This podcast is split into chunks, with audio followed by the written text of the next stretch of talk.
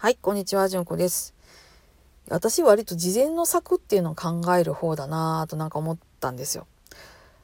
というのもね、まあ、ちょっと訳あって、私、あの、3月から子供の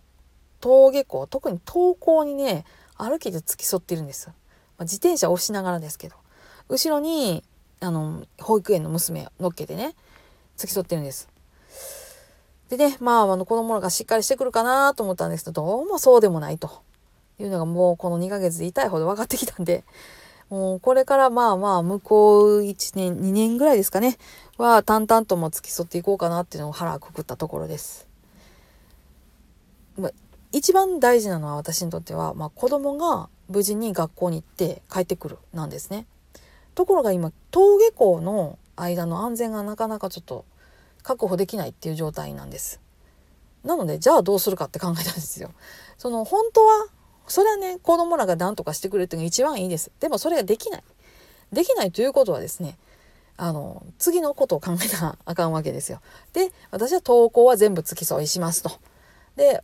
後ろにね娘がもう一人乗ってますからであの雨の中とかを歩くわけにはいけませんから雨の日はもう諦めてあるあの車で送迎しますという感じ。うんいやー本当はね子供たちでちゃんと歩いてくれたらそれが安全ならいいなと思うんですけどももうそれが無理だったら、まあ、仕方ないという感じですね。うんあの、そうやってなんか、こう、期待したことが得られないってなったら、私割とそこで、まあ、しゃあないか、次っていうふうに考える癖が割とついてんなーっていうふうに、ふと思いました。うん。それがいいことなのか悪いことなのか、ようわからないですけどね。まあ、こんな感じで2年ぐらいは付き添っていこうかなって思ってます。まあ、そういうわけで、ちょっとね、朝のお勤めが あんまりできない日が増えてて、もうめちゃめちゃしんどいんですけど、